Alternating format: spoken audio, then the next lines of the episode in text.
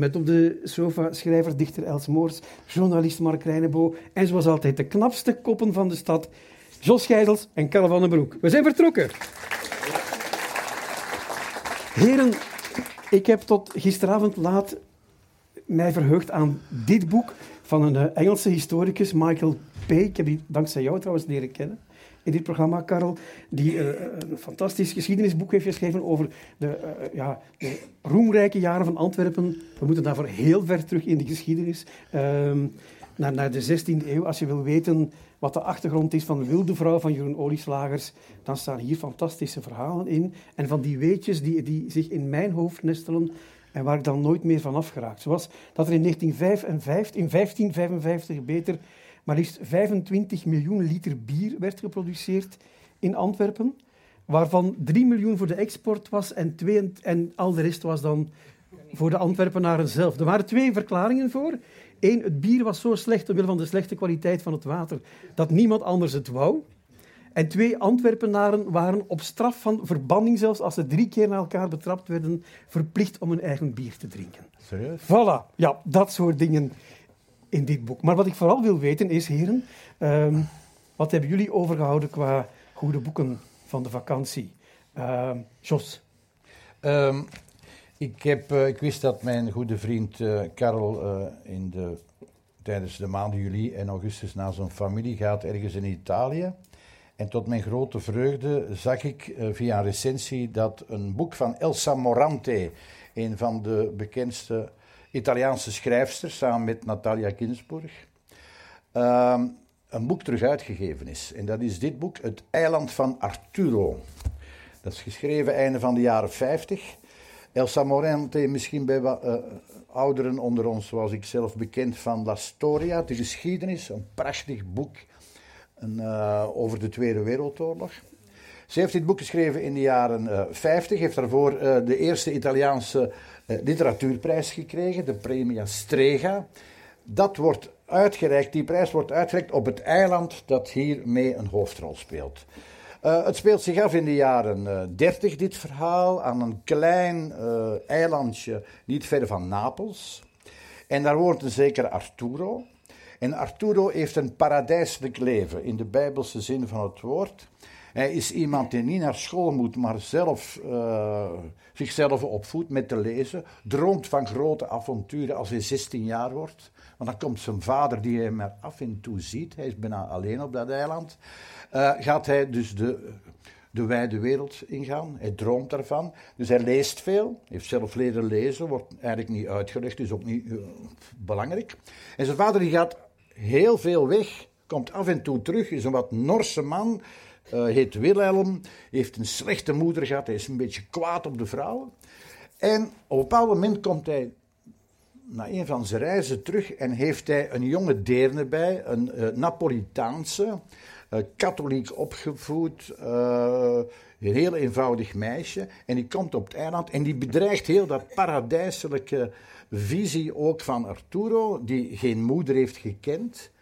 En nu in één keer wordt geconfronteerd met een meisje dat amper twee jaar ouder is dan hemzelf. En waarin hij geen moederfiguur ziet, maar toch, hij kan dat niet plaatsen. Want hij vindt niet dat zijn vader nog recht had, om het zo te zeggen, op een jonge vrouw. Want dat bedreigt zijn droom om samen met zijn vader de wijde wereld in te gaan. Hij ziet daar ook een, een soort halve moeder in. En dan het toppunt die krijgt een, uh, een kleine jongen, Carmine. En dat is natuurlijk voor hem alles wat bedreigend is, want die krijgt dan meer aandacht dan hij. Hij wil ook aandacht van die vrouw, wordt er een beetje verliefd op, enzovoort, enzovoort. En zijn vader gaat op een schabouwelijke wijze om met zijn nieuwe vriendin. En dan Johnny, hij met zijn grote visie op de wereld en op zijn vader, op een moment komt zijn vader eens terug van een van zijn reizen, want hij laat ook zijn vrouw en zijn kleine voortdurend in de steek. En gaat naar de gevangenis. Op het eiland heeft altijd lang een gevangenis uh, bestaan. En die vader is gefascineerd door de gevangenis. En die Arturo begrijpt dat niet, Johnny. Hij begrijpt dat echt niet. Wat blijkt nu? Dat in die gevangenis een crimineel is waar zijn vader toch wel niet verliefd op is.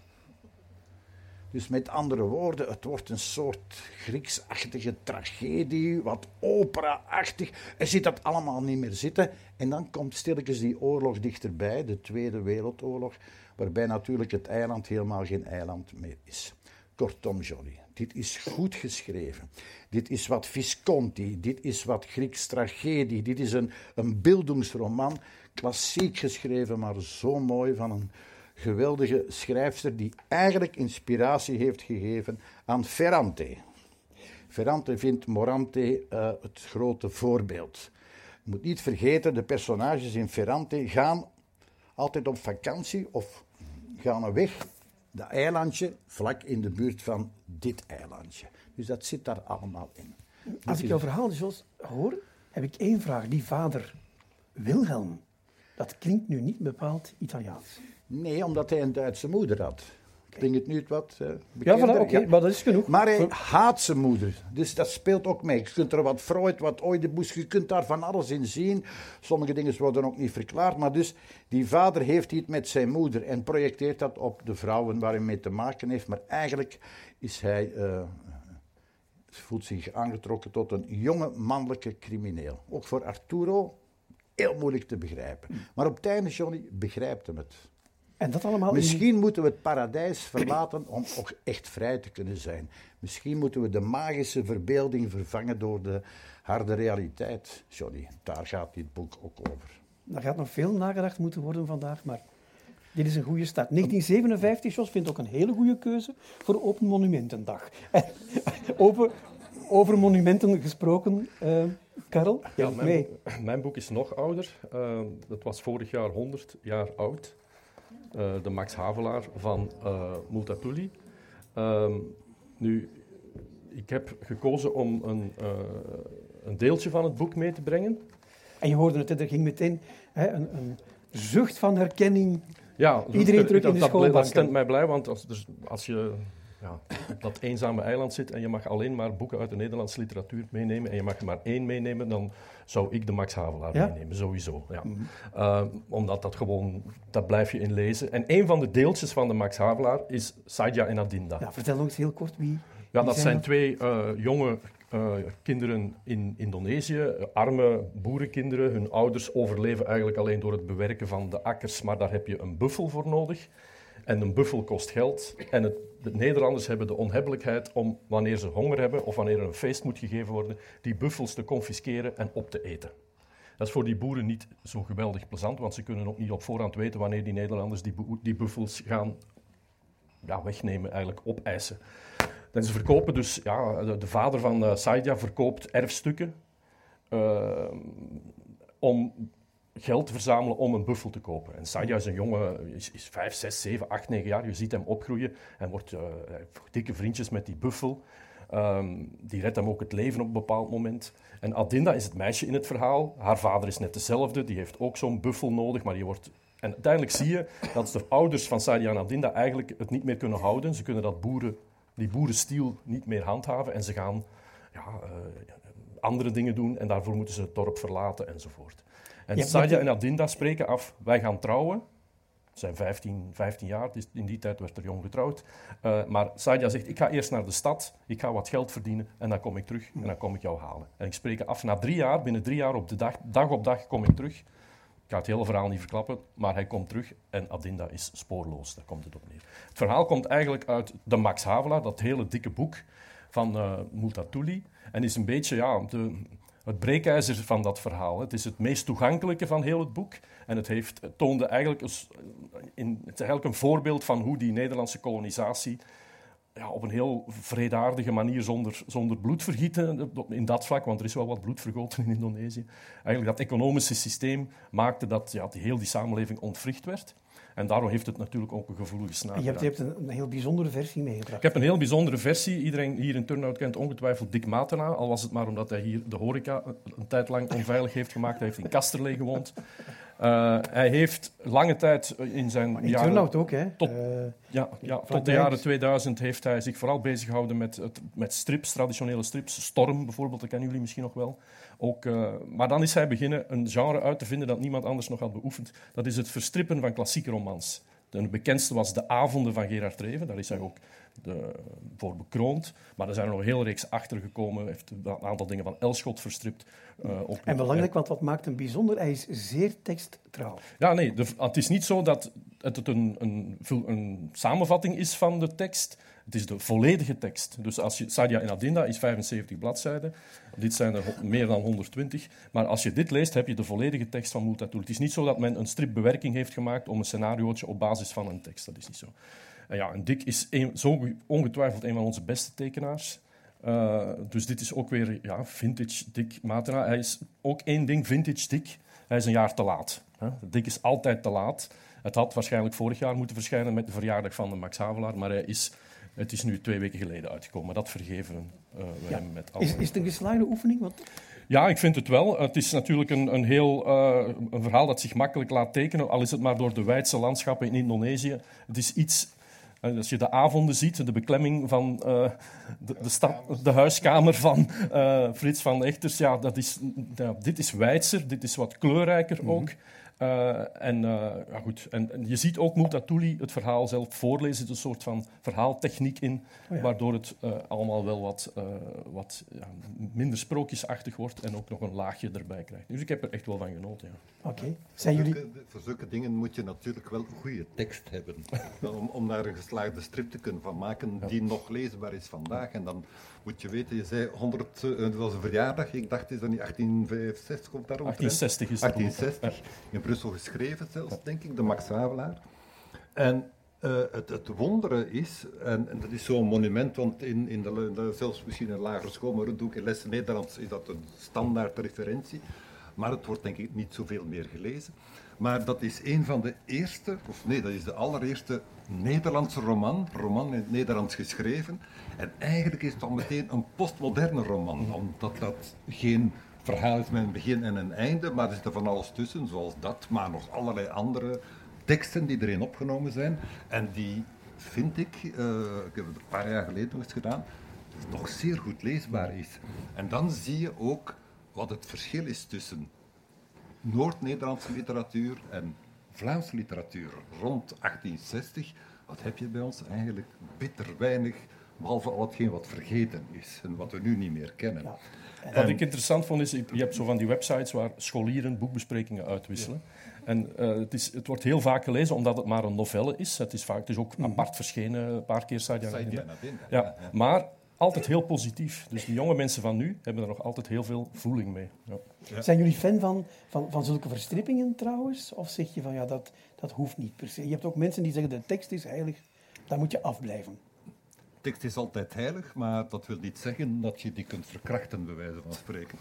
Uh, ik, ik, vind elke omgang uh, die een tekst in zijn essentie respecteert, uh, een hedendaagse omgang, respectabel, aanbevelenswaardig, want dat geeft nieuw leven aan, aan teksten. Uh, is een van de weinigen, denk ik, die daar vaak goed in slaagt. Deze, eerlijk gezegd, heb ik nog niet gezien. Ik ben een beetje argwanend als je een verteller nodig hebt uh, als uh, trucje.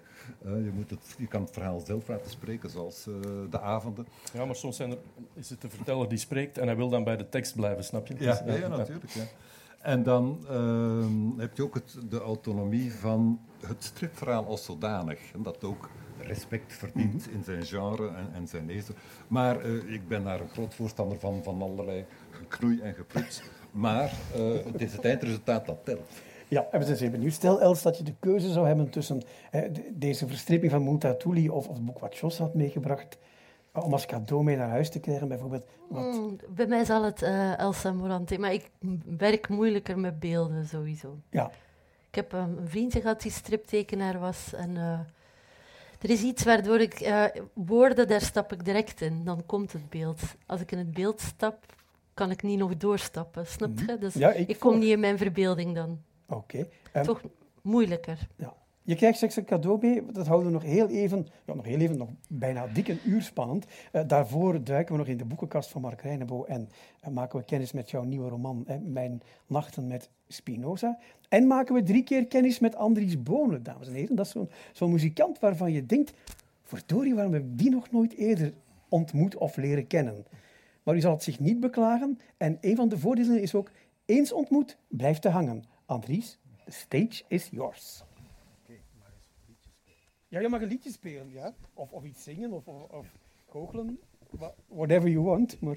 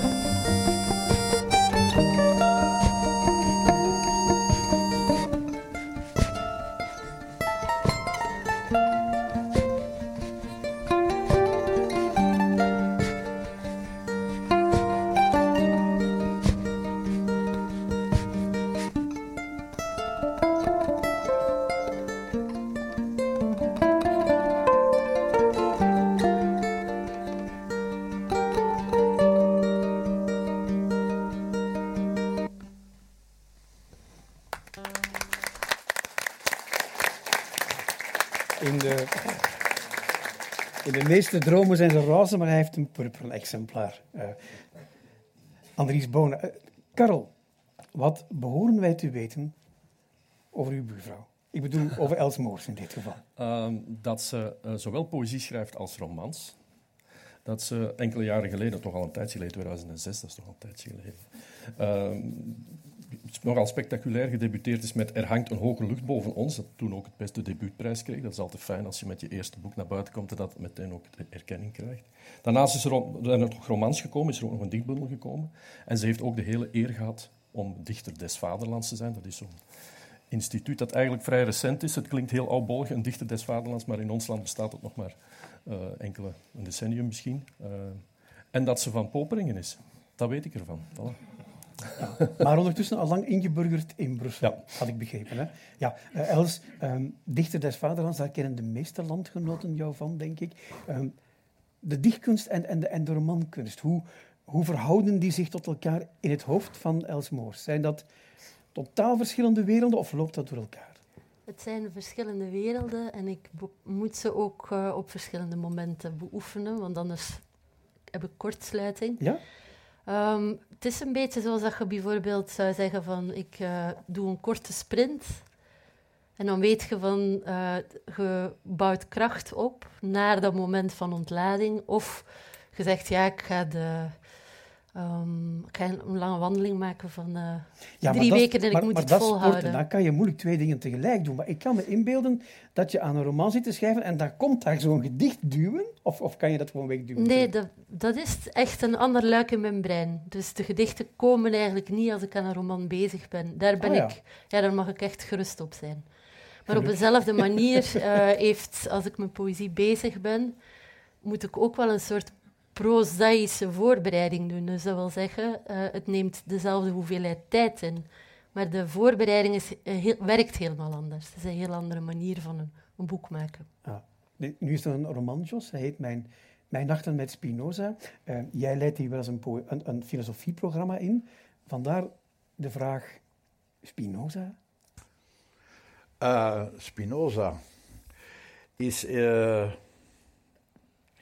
Iemand die wordt gecatalogeerd bij de verlichting, alhoewel hij van een generatie vroeger is, die bekend is van het zeer moeilijke. Het is lang geleden dat ik erin gebladerd en wat gelezen heb, de ethica heeft geschreven. En die een zekere rationaliteit brengt in een bepaald godsbesef. In die zin is hij, is hij wel een, ja, is hij een overgangsfiguur. Nu moet ik zien dat de verlichtingsfundamentalisten die ook in Vlaanderen aanwezig zijn en zich ergens situeren aan de Gentse Universiteit, dat ik die nu niet over mij heen krijg. Maar hij is, ik zou hem beschouwen als een over... Excuseer, Mark. Je kan ons doorvertellen.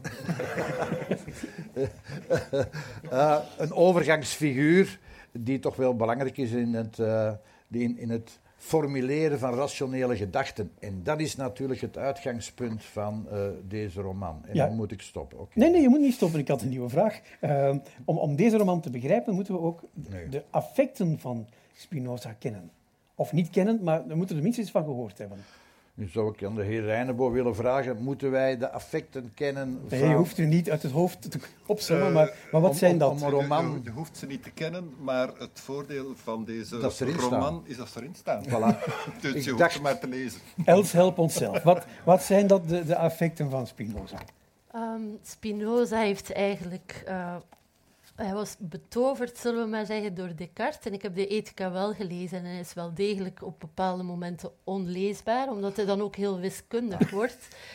Um, maar uh, er zijn nog filosofen die dat gedaan hebben. Wittgenstein heeft dat ook gedaan. Het is een hele poëtische uh, filosoof. Maar Spinoza is geen poëtische filosoof, laat ik het daarop houden.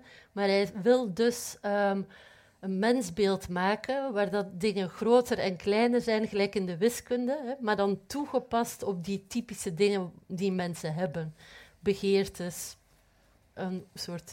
Dat is het overkoepelende, denk ik, de begeerte. Maar daaronder zijn er allemaal kleine, afgeleide begeertes. En dat zijn de Vraatzucht, of, drankzucht, ja. jaloezie. En je kunt ze allemaal dus op diezelfde wiskundige manier bekijken. Vol is goed, leeg is slecht. Dus dat wil zeggen bijvoorbeeld medelijden, ehm, dan krijg je ineens bijna Nietzsche-achtige medelijden is slecht. Want dat wil zeggen, er is iets minder. Um, dus je krijgt een interessant mensbeeld op die manier. Um, ja, laat ik het daarop houden. Ja, hoofdpersonage in dit boek hij is een uh, alleenstaande vrouw van, laten we zeggen, min of meer middelbare leeftijd, woont ja. Uh, in onze hoofdstad. Um, verwerkt een relatiebreuk uh, van ja, met meerdere jaren met een, een oudere Duitse schrijver, 22 jaar ouder. Uh, het is een dichteres. Getrouwde man, even belangrijk. Getrouwde man, dat is ook zeer belangrijk, ja. Uh, nu weet ik dat we niet in de val mogen trappen om in een roman te denken van, ah, dat is dan de schrijver. Maar in dit geval lijkt dat hoofdpersonage wel heel erg veel op Elsmoors. Um, ik heb dus uh, Ethica van Spinoza gelezen en gedacht, um, ik geloof heel erg, zoals bijvoorbeeld in het symposium van Plato staat, dat we als mens onszelf ontwikkelen dankzij onze begeertes. Dus dat wil zeggen, we worden betere mensen dankzij alle dingen die uh, te sterk zijn voor ons. Ja. Um, dus dat wil zeggen, ik snap heel goed wat Spinoza doet. Aan de ene kant ben ik er ook tegen, omdat voor hem de begeertes altijd weer betekenen dat de mens, of de waarheid, want daar is hij naar op zoek, eigenlijk um, daardoor besmet raakt. En ik dacht, om duidelijk te maken filosofisch wat ik bedoel, moet ik mijzelf dus als een soort uh, proefkonijn nemen voor de begeertes en dus letterlijk proberen onderzoeken hoe de begeertes in mijn leven, dus ik, daarom neem ik elke dag één, uh, op dat moment, hoe die mij... Um, je hebt dus eigenlijk in dit boek van jezelf een casus gemaakt. Ik heb van mijzelf een casus gemaakt omdat ik wilde laten zien hoe dat de begeertes dat zijn, datgene zijn wat, die ons als mens disciplineren. Maar dan niet met het doel daar nog een waarheid uit te halen. En het is de reden waarom dat interessant was om het in dagboekvorm te doen, is ik ben van de mening, gelijk dat Schopenhauer ook zegt, dat ons brein te laat komt. Dus ik wist, ik ga mij altijd, ik ga mij voortdurend tegenspreken. Ik ga voortdurend luchtkastelen opzetten over datgene wat aan mij is overkomen. Ik ga um, als mens hebben we een totale blinde vlek voor de stomiteit van onze eigen ficties, zeg maar. Dus ik wist dat die ficties vol een bak uh, aanwezig gingen zijn, maar ik dacht, dat is nu precies wat ik wil laten zien, dat het, uh, dat, dat de kracht is. De manier waarop dat we een fictie maken, is precies de schoonheid van het mens zijn, behalve je mocht niet dan nog daarachter een waarheid willen plakken. Het, ja, het resultaat is dan, heren, een, een, een boek dat zeer dicht op het echte leven zit. Hè? Ja, waarschijnlijk wel. Hè. Uh, dit heet ook een autofictie, uh, dus in de, in de achterflap. Dus ik denk dat we als lezers, of ongeacht of het nu uh, één op één Els Moors is, de hoofdpersoon, doet mij eigenlijk niks. Ik bedoel, dat, dat maakt niet uit. Ik lees mhm. een boek hè, en dat, dat, boek bevalt mij of bevalt mij niet. Wat ik interessant aan vond, is inderdaad die techniek van... Het, ook al staat er niet bij elke hoofdstuk een datum, het is wel een soort dagboek. maar, en het is ook geschreven... Wat is het, het leuke aan een dagboek, is dat je dat is eigenlijk heel dicht op de feiten geschreven altijd. Of op alleszins op, je, je, schrijft s'avonds neer wat je die dag hebt meegemaakt of vrij recent hebt meegemaakt. Maar je reflecteert ook onmiddellijk. En die instant reflectie is soms de dag nadien al niet meer juist. Hè? Want je zit op een bepaald moment te denken, oh, ik heb het goed gedaan, want ik ben flink geweest vandaag. En de dag nadien herlees je wat je geschreven hebt. Ja, maar het was toch weer, allez, het was toch weer van hetzelfde. Ik heb, eigenlijk heb ik weer dezelfde stomiteit gedaan als vroeger. En die eerlijkheid die ontwapenend, ontwapenend is, zit door heel, door heel dat boek. er zitten soms van, ja, je, je hebt eigenlijk het hoofdpersonage komt helemaal alleen te staan. Met, het is een verpletterende gebeurtenis, het feit dat die relatie na al die jaren stopt. En ja, wat, wat doet ze? Zich terug in de wereld werpen, letterlijk. En allerlei mannen die haar pad kruisen, daar moet aandacht aan besteed worden. Soms lukt dat, soms lukt dat niet. Soms duurt dat wat langer, soms is dat maar heel kort. Maar uiteindelijk, op, met maar één bedoeling, ze wil eigenlijk die man terug. En dat is een paradox natuurlijk. Aan de ene kant, ja, uh, je wil die ene man, die is alles voor mij, dat is mijn grote liefde. En toch ga je met ongeveer elke man die op je pad komt, terug de zelfbevestiging willen krijgen van ja, ik ben het wel waard om door mannen begeerd te worden. En dat vind ik dan als man interessant om te lezen. Als ja, dit hoofdpersonage een man zou zijn in het boek, zouden we dat eigenlijk anders lezen dan wanneer het een vrouw is. Toch nog altijd. Ik ben 55, misschien ben ik een, een ouderwetse seksist, ik weet het niet. Maar ik denk dat, dat als een vrouw dit schrijft, het toch nog altijd gewaagder is en dat je toch meer uh, jezelf ja, in, in, dat, in, het, in het strijdperk waagt dan wanneer nou het een man zou zijn. Als iemand Ja? als, ik zeg maar wat... uh, Maar we kunnen het daar vragen, want, want jij, Ja, ja. jij hebt gezegd, En, voor ehm, mij is dit boek ook een statement over de vrouw, heb je gezegd. Er Eh. zijn, eh, er zijn verschillende lagen aan het boek. Hè. Dat, ik, zal, ik ga heel even loskoppelen van, van wat je net hebt gezegd. Hoewel dat ik het heel interessant vind. Ehm, ik wil even loskoppelen naar... ehm, we hebben, eh, een fictie heeft altijd een bepaalde... ehm, dat is de wortel, zeg maar, die voor de neus hangt. En dit is de wortel, de wortel is die van de verlaten, tegelijkertijd overspelige vrouw, whatever. eh. dus die zit erin. Mijn eigen onderzoek, waar ik al een hele tijd mee bezig was, is van hoe dat we in een roman de tijd vormgeven. En ik was dus echt benieuwd naar dagdagelijkse tijd en banaliteit ook. Van hoe wordt dat dan weer toch een groot, of kan dat weer een grootse epische tijd worden? Snap je? Een, een verhaaltijd. Dus het loskoppelen zeg maar, van een verhaaltje, wat dat dan heel vaak een psychoanalytisch eh, eindresultaat, zo'n beetje zoals eh eh, Jos het daarnet zei bij eh, Elsa Morante, dan kom je uit in een soort eh, Oedipus-achtige dingen. En in mijn geval zou dat dan zijn eh, ja, de, de vaderfiguur en de dingen. Ik kan een heel psychoanalyse over mezelf opzetten en daarom vond ik het ook leuk om de therapeut te laten meelopen. Maar waar ik eigenlijk naar op zoek was, was precies van wat gebeurt er buiten die grote, epische, psychoanalytische hè, manier om naar een boek te kijken, hoe dat wij toch, denk ik, misschien sinds Freud, echt boeken ook lezen als een soort eh, één op één psychoanalytische dingen die iets over ons onderbewustzijn of whatever verklappen of over de tijd. Dus ik wou daar net ja. van weg. Ja. En dan even terug naar hem, naar Karel. ehm, wat ik zei, de wortel die voor de neus hangt, hè, dat is wel... Ik, voor mij was het het grote taboe doorbreken van het verdriet dat ik voelde op dat moment, dat wel degelijk echt was. Ehm, verdriet voelen is één ding, want ik ben vorig jaar mijn moeder verloren en dat was ook een heel groot verdriet. Maar ik merkte dat dit een ander verdriet was. Dat was een verdriet, wat ook een verdriet was, maar tegelijkertijd er zat een taboe aan. Voor mij, hè.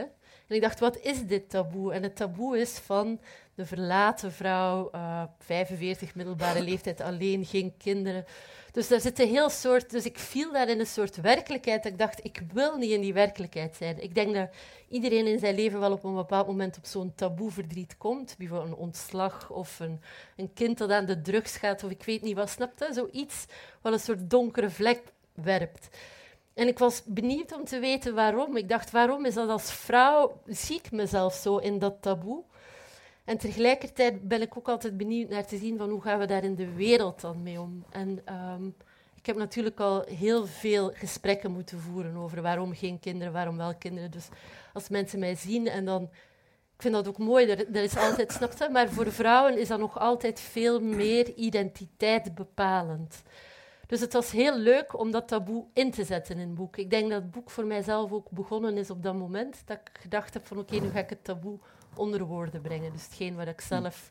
En daar horen veel dingen bij. Daar horen ook het taboe van kunstenaar bij, namelijk geen geld hebben, op een zolderkamer wonen, het hele cliché. Ik, heb, ik deed het echt. Hè. Dus, maar ik dacht, als dat allemaal in het boek kan, dan kan ik ook dat onderzoek gaan voeren. En het resultaat is, Jos, je hebt ook die twee grote werelden.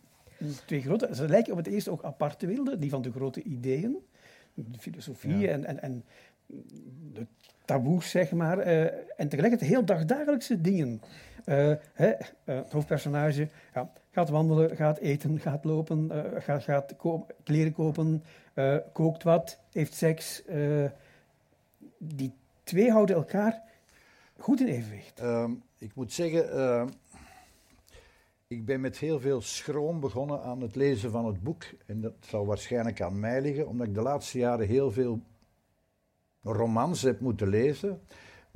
Van meestal jongere auteurs, die s'morgens opstaan en zich vragen: hoe is het met mezelf? Ik trek het wat op flessen. Ehm, en daar heb ik zoveel van gelezen dat ik dat nu tenzij het fantastisch goed geschreven is, zoveel mogelijk achter mij laat. Maar dat zegt iets over mij. Ik heb er, dat is genoeg geweest. Dus ik dacht. Hè, ik had wat recensies gelezen, die waren nogal goed tot zeer goed, hè, mag ik zeggen, Els. En dan komt die Spinoza. Die, ik ben geen Spinoza-kenner. En wat het boek voor mij geloofwaardig maakt en mij ook gepakt heeft, is juist de aanwezigheid van die affecten. Dus ik heb het boek gelezen als een verslag, niet alleen als een commentaar, maar als een verslag van wat bepaalde pogingen tot definitie, wat uh, Spinoza doet en wat in de verlichting volop gebeurt. Gelukkig, een definitie gebaseerd op wetenschap, niet op goddelijke inspiratie. Wat zegt dat als iemand bepaalde zaken in zijn leven, in dit geval haar leven, meemaakt? Hoe gaat je daarmee om? En dan zie je, je hebt dan die definities waarvan ik er sommige echt wel echt heel goed vind. Zijn definitie van overmoed bijvoorbeeld, of van hoogmoed vind ik heel goed. Die zie ik dagelijks voor mij, die voorbeelden. Uh, maar wat, wat zegt dat over het werkelijke leven dat daar beschreven is, met gegeven dat je van alles kunt meemaken in, in, de, in de wereld? In dit geval een verloren liefde. Hoe gaat je daarmee om? En dan zie je dat een definitie meestal, en daarom lees ik graag romans, niet weergeeft wat er werkelijk misschien gebeurd zou kunnen zijn. Namelijk paradoxen, tegenstellingen, uh, gevoelens die je niet in die definitie terugvindt. En dat komt in dat boek uh, heel mooi tot uiting. Dus de definitie wordt soms tegengesproken door een aantal realiteiten. En in die zin is soms een rationele definitie iets heel magisch. Dat niet tegemoet komt aan het leven. Dat betekent niet dat je de definities weg moet laten en dat je de wetenschap weg moet laten. Integendeel, maar daarvoor heb je bepaalde omschrijvingen over. En daarom hou ik van romans of van gedichten. En in die zin zijn de spreuken, de affecten van Spinoza essentieel voor mij om dit boek geloofwaardig te maken. Ik hoop dat ik geen oneer doe aan de auteur. Ik wou, ja, het is interessante dingen, want het, hetzelfde werkt. Natuurlijk werkt het ook zo voor mij. De affecten zijn degene wat dan mij uh, in staat stelde om het te schrijven. Want anders was het mijn boek geweest. En nu ben ik inderdaad gewoon een casus, een soort van voorbeeld. Ik wou even teruggaan naar wat uh, Karel zei, want het is nog iets dat weinig benoemd is, of dat op veel verschillende manieren misschien al benoemd is. Maar het is wel degelijk zo dat de bedoeling is om, en daarin is het wel echt een roman, hè, um, om toch na te denken over wat het betekent als zeg maar, die seksuele energie. Want er zijn uh, de driften, zeg maar, de begeerte, de oerdrift, waar Spinoza het over heeft. Wat als die um, publiek wordt op een andere manier, snap je? Um, hoe moet ik het zeggen? Nee, publiek ik hang op een andere manier, dat moet je me even uitleggen. Ik hang dus. eraan als subject. Dus mijn identiteit, uh, snap je? Dus dat wil zeggen... Um, ja, dat, is een dat is een oefening dat ik zelf de hele tijd moet maken. Hè. Maar um, de inwisselbaarheid hè, die je aangeeft, van langs de ene kant de projectie van de grote liefde en dan mm aan de andere kant, en dus wat ik in het begin ook zei, die projecties die maar blijven doorlopen en die het eigenlijk iedere keer weer van ons overnemen, um, die zijn nog altijd anders voor mannen dan voor vrouwen. Snap je? Die leven anders in onze maatschappij voor mannen of functioneren anders dan voor vrouwen. En ik denk dat dat is waarom, waarom dat ik terugkwam en ik zei van het, het was ook voor mijzelf een taboe. Snap je? Je, dus je hebt dit ooit, je hebt dit ook ergens omschreven als, en men mag dat vandaag bijna niet meer zeggen, maar je hebt dit omschreven als een vrouwenboek. Um, ik zou willen... Ik vind het interessant hoe dat mannen erop uh, op, reage op reageren, maar um, ik zou willen dat uh, vrouwen erop reageren. Ja. En, en ik zou willen hoe dat. ja, ze doen het ah, ook, maar ik zou, willen, ik zou willen weten van vrouwen waar dat het taboe voor hun ook taboe is of net niet. Snap je? Ik heb al gemerkt dat vrouwelijke journalisten waar ik gesproken heb, die, die zeggen, maar dit boek staat vol seks, dat staat vol seks. Terwijl als je echt goed kijkt, staat het niet vol seks. Maar voor mij is dat weer het taboe, snap je? Dat is zo... We gaan met Hugo Claus gaan we niet zeggen, oh, dat boek staat vol seks, help, help. Snap je? Er is ja, dus iets... Terwijl bij, bij mannelijke auteurs is, is het zo vaak aan de hand. Eh, Mark, nu had ik even gewild dat je, een, dat je een vrouw was geweest, dan hadden we het kunnen... Maar jij hebt ook hij meegelezen. is vrouw spijt. genoeg, denk ik. spijt. Om Maar dat het, kan eh, je- kunnen we zo snel- man, ik Kunnen we zo snel niet veranderen. Ik Maar goed, betreur dat eh, zeer. je hebt ook even meegelezen. Je hebt ook een deel Ja, ik meegelezen heb, al. ik heb het toch even een beetje snel moeten lezen, omdat ik het tegen vandaag moest klaar hebben. Ehm, maar eh, ik moest tegen vandaag klaarkomen met de lectuur. Ehm, ik vond een dubbele valsheid in het boek, voor zover ik het gelezen heb. Een valsheid in de best mogelijke betekenis. Dus aan de ene kant, die, laten we zeggen, dat die discrepantie, dat niveauverschil tussen de beschreven feiten en Spinoza. En Spinoza is hooglijk abstract en ik vind, er wordt een beetje onheer, onheer, oneer aangedaan, omdat tenslotte, we hebben het hier over de late 17e eeuw met Spinoza, de man deed zijn best ehm, en wordt hier een beetje onheus bejegend. Maar goed, dat is nu, laten we zeggen, het recht van elke monument om onheus bejegend te worden, Eh, omdat wij natuurlijk iemand Spinoza nooit anders kunnen lezen dan vanuit een hedendaags perspectief. En in het beste geval kunnen we het trachten te begrijpen door het in zijn context te begrijpen. En dus dat is inderdaad vroege verlichting, iemand die eh, de ratio ontdekt om daar een beetje orde in, eh, in, in, in dat soort, enfin, wat dan die affecten zijn, zijn geworden, eh, eh, in te brengen. Dus dat is de eerste valsheid en ik vind dat een geweldig procedé, omdat het risico is, anders heb je ehm, een, een opeenvolging van dagboekfragmenten of teksten die eruit zien als dagboekfragmenten. die- Net zoals Jos, hè, het is hem goed bevallen, zegt hij. ja, dat, en, dat en contrast. die op zichzelf een beetje banaal zijn. Hè? Bedoel, waar niet, eh, de gebeurtenissen zijn niet spectaculair. Hè? Er wordt gewandeld, er wordt, er wordt wel veel gereisd. Ehm, maar door, die, eh, door Spinoza erin te brengen, die voortdurend wordt uitgekafferd als een vent en een idioot dus.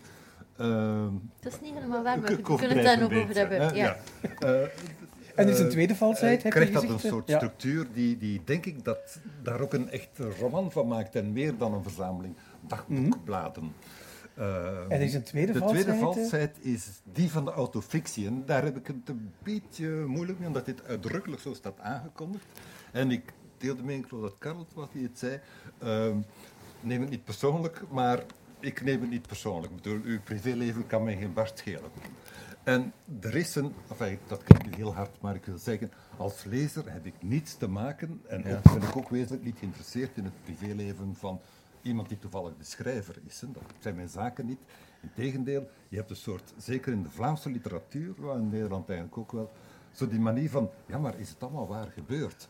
En dat zou dan een kwaliteitskenmerk zijn, als het waar gebeurt. En dan- maar, dan heb je het, maar dan heb je het over de roman, want we gaan zo meteen hè, over wel iets redelijk autobiografisch hebben. Dat is je Ja. eigen keuzeboek. Ja, ja, maar nu zeg je, als we het over de, dan had ze het geen roman moeten noemen, zeg je bijna. Nee, nee, dan had het geen autofictie moeten Ja. genoemd, worden, Oké. genoemd worden. Omdat hier uitdrukkelijk de Fictie, idee ja. wordt gesuggereerd. Het is fictie, maar het is auto, ik weet niet wat, eh, automatisch. Wij bedoelen natuurlijk autobiografisch. Ja. Ehm, en ja, het is mijn leven en er zijn veel dingen herkenbaar. Maar ik vind voor de lezer maakt dat totaal niets uit. Want de idee die hij beschrijft gaat ook, ook wel over kunstenaarschap. Eh, over de positie van vrouwen, de vrouw tegenover mannen, et cetera. Eh, hoe je omgaat met die affecten. Ehm, en of dat nu waar is allemaal of verzonnen, het maakt mij niet Mhm, uit. dat Integendeel, ik vind dat soort Ik denk dat die kritiek- verliteratuurde Ja. eh, eigen eh, ervaringen vind ik doorgaans zeer oninteressant. Hè. Dat, het vraagt een, een, een, laten we zeggen, een, een artistieke ingreep, een artistieke demarche om daar kunst, literatuur van te maken. Ik vind dat hier wel geslaagd, maar door als zo'n woord als autofictie opduikt, dan denk ik, ja, wordt hier nu gezegd van eigenlijk is het toch wel een graadje hoger of een graadje beter? Of, Ik, Ja. ik, onthoud eigenlijk, Els, het zijn de trucken van de voor van een schrijver en je hebt die goed toegepast. Ja, het, en ik vind de kritiek ook terecht. Hè. Er is een soort hype aan de hand wat betreft die autofictie, waar ik mij zeker niet zou willen onderscharen. Een, ehm, ik denk, elk wit weet, op blauw. het, ja, dat is ook met de Ja, uit... maar het- zo'n achterflap, dat heeft ze zelf niet geschreven. Het is in onderhand. achterflap in het liegen. ja, wel. Goed. Ehm, wat kan ik daarover zeggen? Oh ja, eh, wat dat er voor mij heel interessant was in het concept, is ehm, om zo dicht mogelijk bij de gebeurtenis te komen. Hè. Dus eh, elk boek is op, op een bepaalde manier ehm, een verslag van een gebeurtenis die een soort waarheids Ehm, en dat is iets raars met romans, denk ik dan. Uh, je wilt de illusie van waarheid, maar de, het uitgangspunt is dat het een leugen is. Dus de roman, met de roman bekomt je sowieso, komt je sowieso in de leugen terecht. Dat is ook waarom dat we een roman lezen. Um, en dan daarmee spelen in hoeverre dat je dat de leugen presenteert als een waarachtige leugen of een leugenachtige leugen, dat maakt dan eigenlijk niet meer zoveel uit. Um, kunstenaarspositie voor mij en dus de verlaten vrouw. Uh, eigenlijk, het is allemaal waar en het is wat, wat, wat is er net aangezet en wat is er weggelaten, wat is er uitvergroot. Ik ben echt op zoek geweest naar een perspectief als ik het zo mag zeggen, wat ik dus zelf ook al verbond met dat taboe, hè, van wat wilt je niet zijn. Um, met het idee van, uh, ik, wil het, ik wil het perspectief van de buitenstaander niet die naar de werkelijkheid kijkt. Mm Dus dat wil zeggen, uh, hoe laat ik mensen voorbij komen in de metro? Hoe kan ik uh, mensen die in een bos wandelen, zoals op het einde van het boek, hoe kan ik die binnenbrengen? Zonder dat ze personages hoeven te worden in dus die psychoanalytische gedachte of compositie. En dat was mijn onderzoek waar ik al lang mee bezig ben, wat ik daarnet ook zei, de banale tijd of de banale werkelijkheid. Hoe kun je um, dus in een verhaal stappen waar alles een betekenis heeft? Dus ook de twee kinderen die op de tram zitten tegenover mij. En mogen we, mogen we, mogen we eens luisteren hoe je dat hebt aangepakt? Mogen we eens, eens naar een fragmentje? Um, het, het was dus heel belangrijk om mijzelf buiten, als buitenstaander te presenteren. Dus dat wil zeggen, buiten wat, dat, uh, wat dat we dan hopen dat we allemaal kunnen doen, namelijk gelukkig zijn. Dus dat was het, dat was de, de ja, ik ga niet zeggen de moeilijke. Um, maar ik, eh, ik, heb die stap bewust gezet uh, om te proberen dan ja, ja, die andere dingen daaraan te plakken. Maar ik weet niet, het fragment dat ik ge gekozen had. Mm -hmm. Dit is wel een goede um, ja, ik ga, ga dat lezen.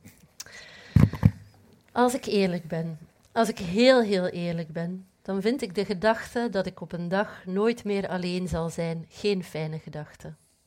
Ik heb al mijn trauma's en verlatingsangsten ten spijt, die ook ten grondslag liggen aan mijn twijfelachtige gedrag als het mannen betreft, een groot verlangen om de oorzaak, het begin en het einde en de loop van mijn eigen leven helemaal bij mezelf te leggen. Ik ben alleen geboren en ik ga hopelijk ook alleen sterven. Het lijkt me een prima regeling. Ik zou kunnen tegenwerpen dat mijn moeder en mijn vader er toch waren bij mijn geboorte en dat ik niet alleen ben geweest, nooit echt. Maar in mijn hoofd was ik dat wel. De aanwezigheid van de anderen beangstigt me ondertussen. Ze zijn te overweldigend en te overheersend en dat is altijd al zo geweest. Ik kan niet meer door de geheimen van dit leven en dit bestaan prikken als er anderen zijn die me de hele tijd voor de voeten lopen en mijn aandacht opeisen. Ik ben bang dat ik me op mijn sterfbed zorgen ligt te maken om die ander, in plaats van gewoon me te concentreren op de kern van de zaak, het sterven. Maar dat leven is toch ook die ander, zal ik dan misschien argumenteren. Het is niet de bedoeling dat een mens zich van andere mensen losmaakt. Ik ben het hier helemaal mee eens. Ik geloof zelfs dat je zonder de ander geestelijk geen vijf stappen vooruit komt in dit leven. Maar ik heb een andere vreemde die in mij woont, die schuchter is en verlegen, en die ik zelf nooit zal leren kennen, zolang ik steeds aan andere vreemden voorrang moet verlenen. Gisteren ben ik gaan eten met mijn zus. We wilden onze verjaardagen samen vieren. Ze liggen maar een week uit elkaar. Zij is een van die andere mensen die mij het beste kent. Of misschien moet ik het anders zeggen. Ze kent me helemaal niet, maar ze houdt van me. Het is een van de vreemdste dingen die ik ooit heb meegemaakt. Mijn zus houdt van me zoals alleen vrouwen van iemand kunnen houden. Ik hou ook van haar, maar mijn liefde is minder zacht en minder aanhankelijk. Daarom vind ik dat ik bepaalde dingen niet tegen haar kan zeggen, ook al weet ik dat ze alles zou doen om het te begrijpen. En daarom zegt zij tegen me: aarzelend omwille van het oordeel dat ze net als ik altijd vreest. Je zult me wel naïef vinden, of je vindt het waarschijnlijk dom van me. En gisteren zat ik daar en luisterde naar deze typisch vrouwelijke formuleringen. Ik veronderstelde ook altijd dat hij me dom of naïef vond, en ik haatte mezelf erom. Ik zou willen dat ik kinderen had, dan kon ik de noden van mijn kinderen tenminste tussen die allesverslindende noden van alle anderen en mezelf schuiven. Dan kon ik haar vergeten, dan kon ik het harde verdriet dat ik met me mee moet zeulen en waarvan ik zeker weet dat het mij niet toebehoort, eindelijk van me afschuiven. Ehm, dit is een stukje, ehm, laten we zeggen, dat circuleert rond die taboe voor mijzelf. Hè. Ik bedoel, het, op, uh, het de gedachte van alleen te sterven en de. En het zijn de dingen waarvan ik weet, als ik ze zo opschrijf, dat ze um, om de lezer bij de les houden. Snap je? Omdat ze ook, denk ik... Het fragment illustreert toch heel erg wat, wat, wat gezegd is, hoe je dat grote verhaal aan dagelijkse dingen weet te koppelen. En dat is zeer geslaagd in, in Mijn Nachten met Spinoza. Els Moors, dames en heren. en u hebt geluk, want um, dat heerlijke boek is hier, is hier vandaag ook te koop als u buiten gaat. En meer nog, u kan het laten signeren. U weet, dan wordt daar later in de familie omgevochten als een, een erfstuk. Jos, na uh, een half uur Spinoza lijkt mij dit een mooi moment om reclame te maken voor nagedacht. Ja. Jij bent een man van nagedacht? Wij beginnen terug uh, binnen 14 dagen, drie weken, op het einde van de maand, op een maandag.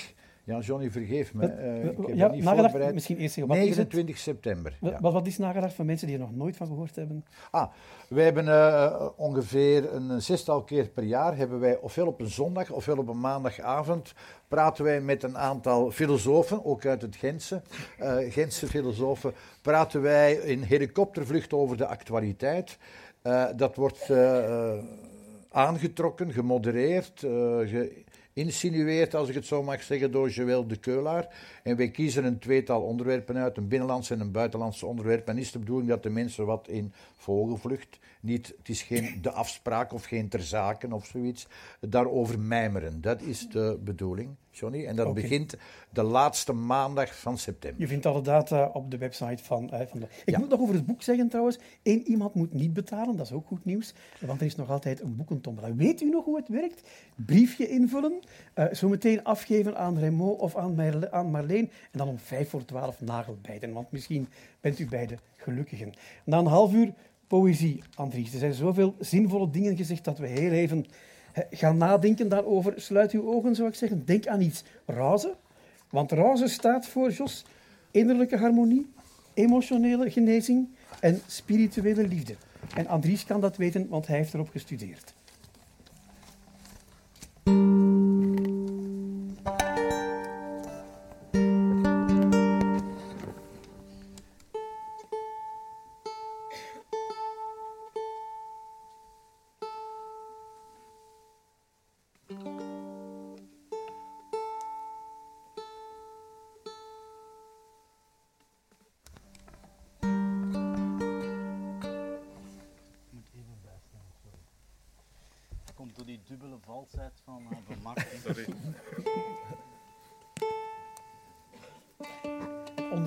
Bijstemmen moet ik dan wat commentaar geven. Op dit moment, dames en heren, worden de, de briefjes opgehaald. Het is voor de podcast, anders denken de mensen, wat gebeurt er allemaal? Hè?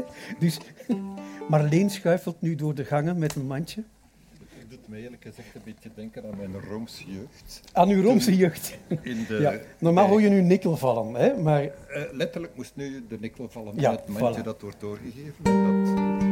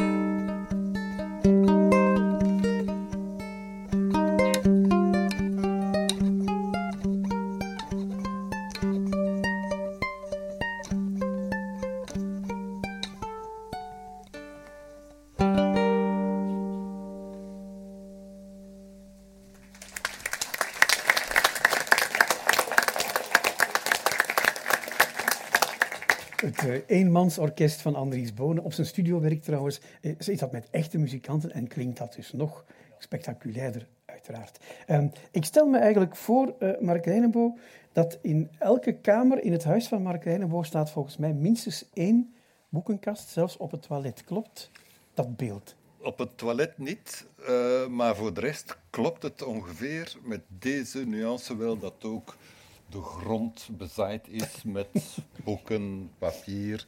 En dat heeft dus één noodlottige consequentie gehad. Dat is dat het boek waarover ik het vandaag zou willen hebben, dat ik dat niet heb teruggevonden.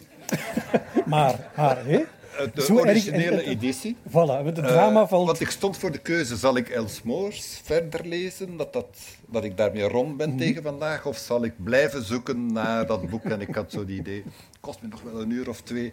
Ik heb dus voor levende literatuur gekozen. Ja, want het voordeel, het voordeel is, hè, je bent zo verknocht aan dat boek dat je er meer dan één exemplaar van in huis Ik heb er ook een andere editie van. Het is een mindere editie in de eh, reeks Privédomein. Het is Chroniek van een karakter van Jeroen Brouwers. Wacht, wacht. Oh, Karel, Jeroen Brouwers is- in 30 seconden. Eh, eh, een kleine nuance. Het, ik voeg eraan toe, privédomein, uitstekende reeks.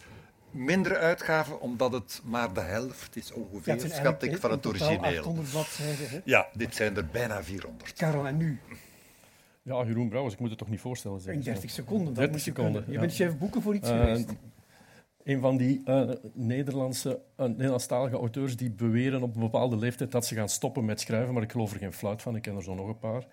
Eh, ja, hij heeft... eh, hij is eigenlijk heel traag begonnen in de jaren 70. En dan op een bepaald moment, en daar gaat dit boek ook over, trekt hij zich terug in Nederland en begint hij er echt aan. En daar komt die hele reeks klassiekers uit die hij eh, geproduceerd heeft. En, eh, maar ook de man die de polemiek in onze letter... Ik, denk, ik weet niet of wat hij toen schreef, of je het nu nog zou kunnen wagen. Hè? Of je, die, die polemieken, die, die, ja, hij kon echt iemand op een fantastische manier geweldig de grond inboren en daar dan nadien terug vriendjes mee zijn, blijft uit, blijkt uit die brieven dan. Want zijn, vragen. Zijn brievenboek is uitgegeven Ja. door de man die hij, Julien Weverberg, die hij eh, de, de kast heeft opgejaagd. Maar goed, eh, de Nobelprijs wordt aan levende auteurs gegeven, dus ze moeten nu wel Ze moeten er wel haast van maken. Ja. Als ik hem het laatste interview mag geloven, staat hij met één been eh, Dus waar, hij niet, zijn- waar we niet willen staan. Eh, Er, er zijn mensen voor wie Jeroen Brouwers een halfgod is. Is hij dat ook voor, Ja. voor jou? Ja, ik vind dat. eh enfin, ja, vergelijken is altijd moeilijk, maar ik vind dat nog altijd de eh, auteur van wie ik alles wil lezen. Ook alles wat nieuw verschijnt. En ja, het is denk ik ook geen toeval dat zijn. Enfin, dat zegt niets over mij, maar over hem. Dat zijn eh, jongste boek eh, begin dit jaar nog de, de Librisprijs, dacht ik, heeft gekregen. Wat een, eh, een beetje een eigenzinnige prijs is. En dus, ja, men, kon dus nog altijd, men kan dus nog altijd niet om Jeroen Brouwers heen, die nu, dacht ik, 81 is Ja. of zoiets. En het einde voelt naderen, maar goed, hij voelt, hij voelt het einde al zeer lang naderen. Ehm, Wat, wat maakt hem voor jou zo Wel, uniek, laat ons zeggen? Eigenlijk in de eerste plaats zijn stijl. Ja.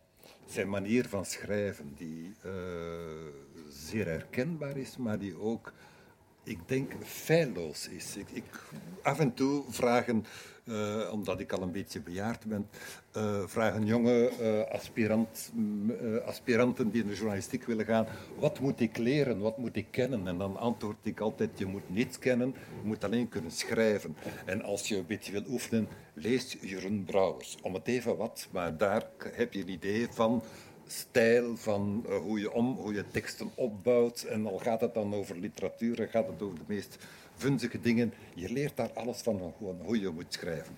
Dat zeg ik trouwens ook tegen de moeders van die aspirant. eh, En wie dan een beetje verstand heeft, die pakt dan zo'n schrik dat hij nooit meer iets durft schrijven. dat denk ik niet, want ik vind, eh, ik vind Jeroen Brouwers moet er wel een beetje voor, eh, hoe zou ik zeggen, eh, eh, in de moed komen, in, in zijn universum stappen. Ja.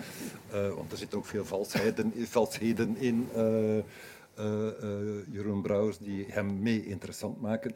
Maar dus dat vind ik zijn voornaamste kwaliteit, dat eh, hij ook over de meest banale dingen de meest schitterende teksten kan, kan maken en, en die... ehm, Dat blijkt, dat blijkt uit chroniek van een karakter. Want het zijn brieven, ja. hè? Eh, wel, ja. Ik heb vaak, toen ik dit ter voorbereiding van vandaag uh, uh, moest ik vaak denken aan parallellen tussen, hoe vreemd het ook lijkt, tussen het boek van Els Rooms en uh, Chroniek van een karakter. je hebt een dagboek dat dan een roman wordt. Hier heb je brieven die eigenlijk ook wel een roman worden. Het, blijft, blijven nog brieven. Maar, dus het gaat over... het boek zelf is een selectie van brieven die hij in één periode, één decennium heeft geschreven, tussen 1976 en 1986. Ehm, en die een heel cruciale periode zijn voor hem. Uh, een beetje door een toeval, maar enfin, uh, daarover, uh, daarover, dat is het onderwerp, of althans, uit die tijd stammen ze. Maar al die brieven zijn, hoe zou ik zeggen, gezuiverd. Er zijn stukken van plaats verwisseld, stukken uitgehaald, omdat ja, het is echte correspondentie Um, een van de bestemmelingen daarvan zit hier trouwens. Ik denk Walter van den Broek was is een van degenen uh die, uh, aan wie die brieven zijn gestuurd. En die hij dan heeft teruggevraagd. Om, en die heeft hij eigenlijk gemonteerd zodat dat het stukken tekst in briefvorm zijn. En het boek is een montage van die stukken teksten. Is dat, dus, ja, het is een brievenuitgave natuurlijk, maar het is veel meer dan, dan een klassieke brievenuitgave. omdat Enfin, het staat hij zelf in het boek, hij heeft zelf testamentair uh, verboden dat zijn verzamelde brieven zouden worden uitgegeven, die klassiek worden uitgegeven. Uh, zoals je nu, uh, enfin, je mag, ik er, ja, lange... mag ik er ook een, een pleidooi voor, voor de brief? Uh, ja, ja, ja, ja, ja. Want ik heb dat ook zitten afvragen, zou dit vandaag nog mogelijk zijn? Want mails uh, enfin, dankzij de mail wordt er meer geschreven weer. Dat is wel een voordeel, maar worden die mails bewaard? Wat is de zorg van die mails? Uh, ik merk het voor mezelf. Ik schrijf een mail, ik verstuur hem en dan zie ik pas als het antwoord terugkeert wat voor fouten ik er allemaal in gezet heb in mijn mail. Um, dus het gaat ook om, om de inhoud. Karel, je hebt ooit eens een brief voorgelezen. We hebben ooit AFT Verhaal, uh, van der Heijden gevraagd. Niemand heeft ooit zo mooi nee tegen ons gezegd. Ja. Daar komt het wel op neer. Hè. Een brief van Brouwers is ja. ja, dat is natuurlijk dat is ook wat, wat, wat, wat denk ik hij zijn plezier uithaalde. Hij ging geen brief schrijven zoals wij mail sturen, zoals Mark zegt van uh, hoe gaat het ermee, alles goed met jou? Nee, dat gaat ervoor zitten en dat legt een beetje van zichzelf in die brief en dat maakt het ook ja, dat, is, dat, is ook, dat zijn we een beetje aan het verliezen. We, hebben, we nemen ook niet meer de tijd om die brieven te schrijven. Het is nog altijd, iedereen vindt het hier veel leuker van een brief te krijgen dan van een mail te krijgen. Dus dat wil zeggen, dat, dat is... Uh, maar bij Brouwers, het gaat natuurlijk... Het is een geweldige roddeltand. Uh, hij begint... Het is natuurlijk ja, in, het, in dat literaire wereldje waar hij dan een, een figuur was, een bepaald moment zelfs een speelfiguur. Uh, hij had de hele Vlaanderen over zich heen gekregen, omdat hij zei dat Vlaamse auteurs niet konden schrijven en dat hij al die boeken herschreef trekt zich dan terug in, in Nederland, in de Achterhoek, om dan zelf te bewijzen, ja, als ik iedereen zit af te zeiken, moet ik zelf wel bewijzen dat ik het beter kan.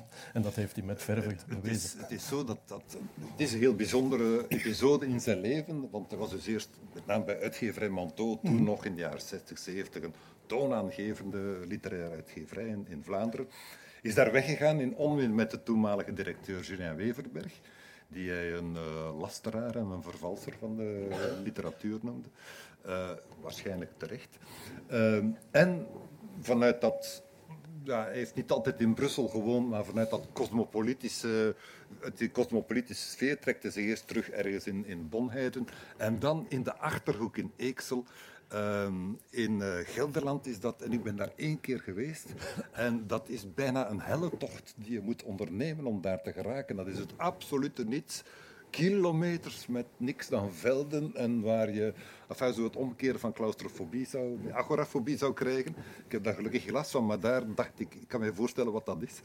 Uh, en daar zit hij dan opgesloten, omdat hij dacht, ik ga nu doen waarvoor ik geboren ben, schrijven schrijven. Eh, en inderdaad, dus, die, die grote boeken gekomen, zoals uh, Zonsondergangen boven zee, Zonsopgangen boven zee, Bezonken rood. Uh, ook al die boeken met zon in overigens, hè, er zo'n viertal.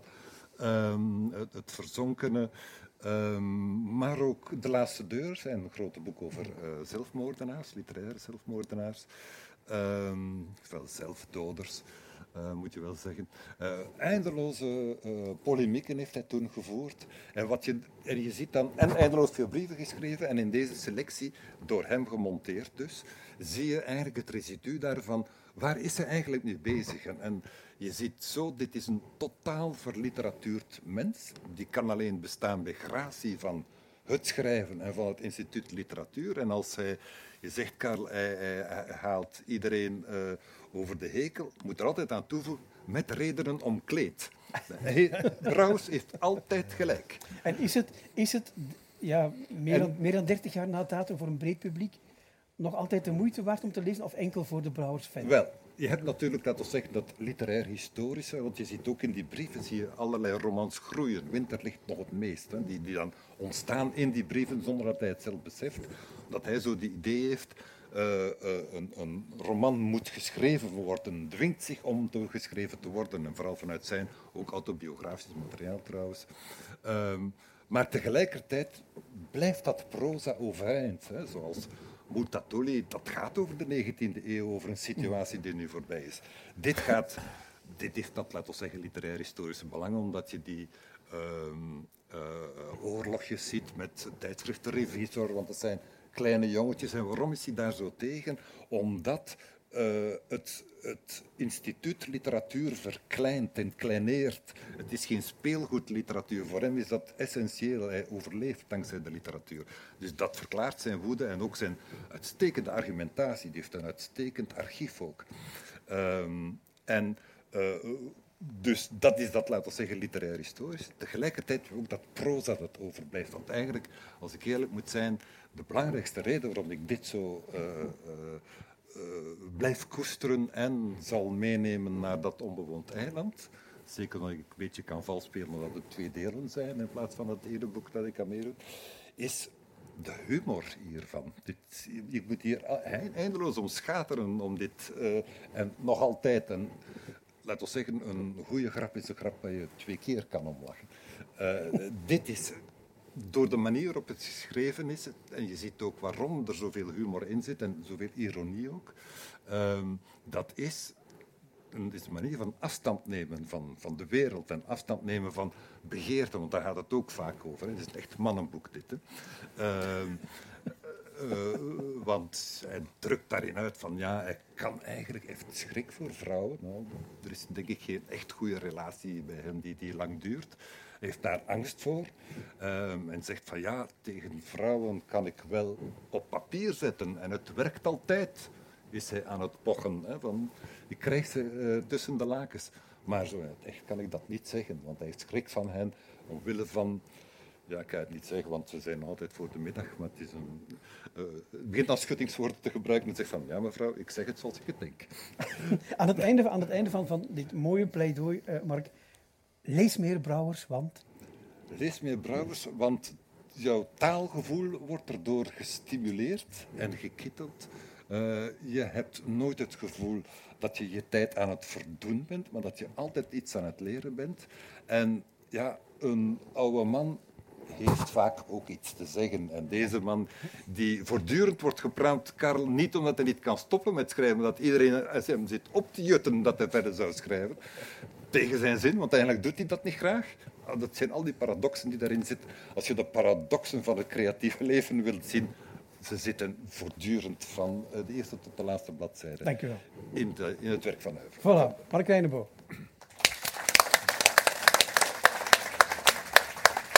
Ehm, in dit geval was het heel gemakkelijk om een bruggetje naar de muziek te maken. Mijn favoriete Brouwers is Bezonken Rood. En rood zit ook in het volgende lied van Andries Bonen. Voilà.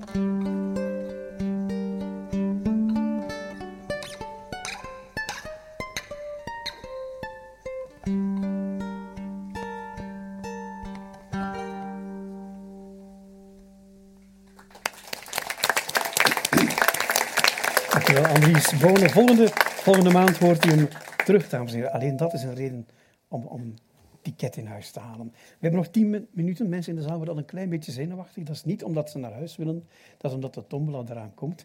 Ehm, maar daarvoor nog even geduld. Daarvoor eerst cadeaus eh, voor onze gasten. Wij sturen hen, zoals altijd, naar het Samars Boekhandel. Karel, en dan kom jij terug met... Ik kom terug met een boek dat al een tijdje op mijn nachthuisje lag. En ik was dat, boek het aan het dat boek dat je gaat geven? Oei. Dan heb je een probleem. Ja. Je hebt namelijk vier minuten om te zeggen wie Jan Lampo is, Ja. wie Emmanuel de Boom is, wie Clara is Heel makkelijk. en waarom je dat aan Ja. iemand wil Eh, geven. Jan Lampo is, bij zijn naam laat het al vermoeden, de zoon van Hubert Lampo. is zelfs een historicus eh, die in het Letterenhuis werkt. Die zit dus op de bron, de oude archieven. En een paar jaar geleden vonden ze in het Letterenhuis een mapje met brieven. Dat blijkbaar niet mocht worden geopend gedurende pakweg een halve eeuw. Van Emmanuel de Bom. Emmanuel de Bom is een schrijver uit eh, de eeuwwisseling. ehm, eh, de- een van de oprichters van Van Nu en Straks, het legendarische tijdschrift, is ook bekend van Er een was een biografie over hem ja, ook nog een biografie verschenen net. Dus het komt, de boeken sluiten wel met elkaar aan. Eh, en ehm, ja, hij is bekend van een roman, Wrakken, dus een eh, stadsroman, die eigenlijk het verhaal vertelt dat in die brieven stond. Want Emmanuel de Bom blijkt dus in de periode 1891-1895, toen hij zelf nog helemaal aan het begin van zijn carrière stond. Hij kwam uit de kleine bruggerij uit Antwerpen, was niet rijk, moest overal gaan, probeerde zich te vestigen als journalist, als, eh, als schrijver. eh, overal probeerde hij eh, geld te verdienen. Maar hij was vooral smoorverliefd op Clara, een prostituee van het Valkonplein. Een Duitse dame die zich zangeres noemde. Maar, ja, en eigenlijk ook wel zangeres wilde zijn, maar ze was niet goed genoeg. En daarom, als ze dan een contract had om ergens in een cabaret te gaan zingen, bleek daar toch ook een trap te zijn met daarachter een kamertje waar dan andere dingen moesten gedaan worden. Dat deed ze niet. Dus moest ze iemand anders hebben die eh, ja, en dus kwam ze bij Manuel de Bom, die smoor verliefd wordt op haar. Ze hebben jarenlang een relatie. Maar hij kan natuurlijk niet met haar trouwen, volgens de geplogenheden van die tijd. Want hij, zij is van een lagere komaf, of dat zou nooit aanvaard worden in het burgerlijke eh, België van die tijd. En dan heb je brieven, één van hem aan haar, omgekeerd ook, de brieven die terugkomen, maar ook brieven van hem aan August Vermijlen. Dat is kampaan met wie hij samen dan nu en straks opricht. En die zegt eigenlijk van, jongen, dat is een hoer, dumpt die maar. Want straks gaat ze nog zeggen dat ze zwanger is. En effectief, op een bepaald moment insinueert ze dat ze zwanger is. Dat blijkt achteraf niet te kloppen. Dan is hij volledig in paniek. Stuurt ook allemaal namen van dokters in Amsterdam, want ze zitten ondertussen in Amsterdam, die het abortus kunnen doen. Die staan met naam en toenaam in dit boek. Dus ik weet niet of... Het, Is het, is, het, is het fictie? Is het, het is geen fictie, het eh, is gewoon een verhaal van die brieven. Dus Jan schrijft eigenlijk die brieven aan elkaar. Ja? Maar het leest wel als een roman. Het leest als een roman. Hoe was dat Antwerpen van die einde van de, 20e, eh, van de 19e eeuw? Hoe verhielden zich die tot elkaar? Dat rabiate seksisme van die mannen ten opzichte van die vrouw. Maar je weet ook niet in, in hoeverre die vrouw eerlijk is in die brief. Het kan effectief ook zijn dat ze zo twintig van die minnaars heeft. Als ze dan uiteindelijk breken, gaat zij naar Amsterdam. En ja, het is het, het, het- wat mij eraan aan, aan, eh, aan bijgebleven is, is die... Ja, in, waarschijnlijk zouden ze vandaag de dag misschien wel getrouwd geweest zijn. Want ik denk wel dat Manuel de Bom ongelooflijk van haar gehouden heeft. Is na, nadien voor haar blijven zorgen. Ze is vrij jong gestorven, op 29-jarige leeftijd, in het Stuivenberg ziekenhuis. Maar hij is tot op het laatste, hij heeft, er ook heel veel, als, eh, heeft ze altijd blijven onderhouden. Hij kon er niet van scheiden, alhoewel hij twintig brieven geschreven heeft waarin hij zegt, nu is het gedaan, nu wil ik u niet meer zien. Het is Het gekke een, is, ik zie Els al de hele tijd naar jou kijken. Verdorie, dat interesseert mij. Nee, nee, dit, Of- dit is of jij weet het. Jawel, jawel, nee, nee, om, om, om redenen die u daar straks genoeg zijn beklemtoond, denk ik dat Els dit boek is graag zal lezen. Voilà. ja. Dus ik heb de indruk dat je een goede keuze hebt gemaakt. Ja, ik denk het wel. Ik heb het graag gelezen. Het is een, eh, Ja. het is- Jij kent Jan het is trouwens ook de Nee, nee, maar ik vind het heel leuk. eh, als reactie op mijn boek vind ik het heel leuk. Ja? En ik lees zelf heel graag. Ik ben ook benieuwd naar eh Brouwers. Omdat ik altijd heel benieuwd ben naar de werkelijkheid die er dan nog aan plakt. Gelijk dat gezegd, het is een heel mooi beeld van Antwerpen dan. Hoe mannen en vrouwen met elkaar omgaan. Ik ben heel benieuwd. Jos, Jan is dat, trouwens ook de auteur van een boek over Antwerpen. Ja. Als je Michael Pyle leest, moet je zeker ook Gelukkige Stad van Jan Lampo lezen. Klopt. Waar dat ook naast eh, Jeroen Olieslagen slag tijdens het schrijven van zijn... eh, Jos, dat, wil je, dat wil zeggen dat jij voor Mark iets gevonden hebt. Ja, maar eh, wat doe je? Een, een boek geven, u weet dat allemaal, dames en heren, dat is een heel moeilijke opdracht. Hè? Heel moeilijk. Mensen denken dat dat makkelijk is. Vandaar we zo makkelijk een boekenbon geven, dan zijn we daar vanaf. Dus wat geef je aan iemand waarvan u blijkbaar zelfs de vloer van het huis vol zit met boeken? iemand die ook iets weet over geschiedenis. Een caravan. Ik dacht- geen boeken in. Ik ga een poging doen om een historische roman aan hem eh, cadeau te geven die ik zelf heel goed vond. Het is van een Amerikaanse auteur, hij heet Jess Walter. Eh heeft een aantal jaar geleden een relatief succesvolle boek eh, geschreven, Schitterende Ruïnes, met een soort parodie toch op de Hollywood en de sferen daaromtrent. En eh, ik ben zelf geweldig geïnteresseerd in de Amerikaanse geschiedenis en vooral dan de mythen daar rond, wat we niet allemaal elke dag horen. En dit boek is een historisch roman, speelt zich af in het begin van de vorige eeuw. In Spokane. Spokane is een kleinere gemeente noordwestelijk in de staat Washington, vlakbij het prachtige mooie Montana. En het, bes- het bespreekt eigenlijk de opkomst van de arbeidersbeweging in de Verenigde Staten, die het altijd zeer moeilijk eh, heeft gehad. Eh, voor uw informatie, 6,5% van de mensen in de private sector in de Verenigde Staten zijn lid van een vakbond. Met alle gevolgen van dien voor ongelijkheid, lager loon enzovoort. Hier is dat veel hoger. Nu, op die periode, Johnny, eh, was er de Amerikaanse AFL, American Federation of Labor. Die hadden 2 miljoen leden, maar die bestonden vooral uit geschoolde, mannelijke en vooral blanke leden. En in 1907 wordt er dan een radicale vakbond eh, eh, opgericht, geïnspireerd ook door soortgelijke experimenten in Europa. De eh, YWW, de International Workers of the World. Relatief succesvol, waarom? Die gingen eh, zich verspreiden over alle industrietakken, maar ook voor zwarten en voor vrouwen, wat ook in de arbeidersbeweging niet vanzelfsprekend was. Herinner de woorden van Louis Major: vrouwen moeten niet zoveel complimenten maken. Einde citaat. En dat speelt zich af in Spokane, waar de auteur ook woont. Dat is het gegeven. Wat gebeurt er daar? Die mensen van die kleine vakbond gaan naar Spokane en die eisen het recht op vrije meningsuiting voor hun. En die gaan op het podium staan en die beginnen te speechen. Telkens één lid van die vakbond speecht, wordt hij of zij opgepakt en in de gevangenis. Een historisch feit. Ongeveer 500 tot 600 mensen belanden in die gevangenis, worden mishandeld, een aantal gaan ook sterven. Dat is het gegeven. Waar gaat de roman over? Twee broers, Gig en Ryan. De ene is een actieve eh, militant van de vakbond, wil de betere wereld, wil ervoor gaan.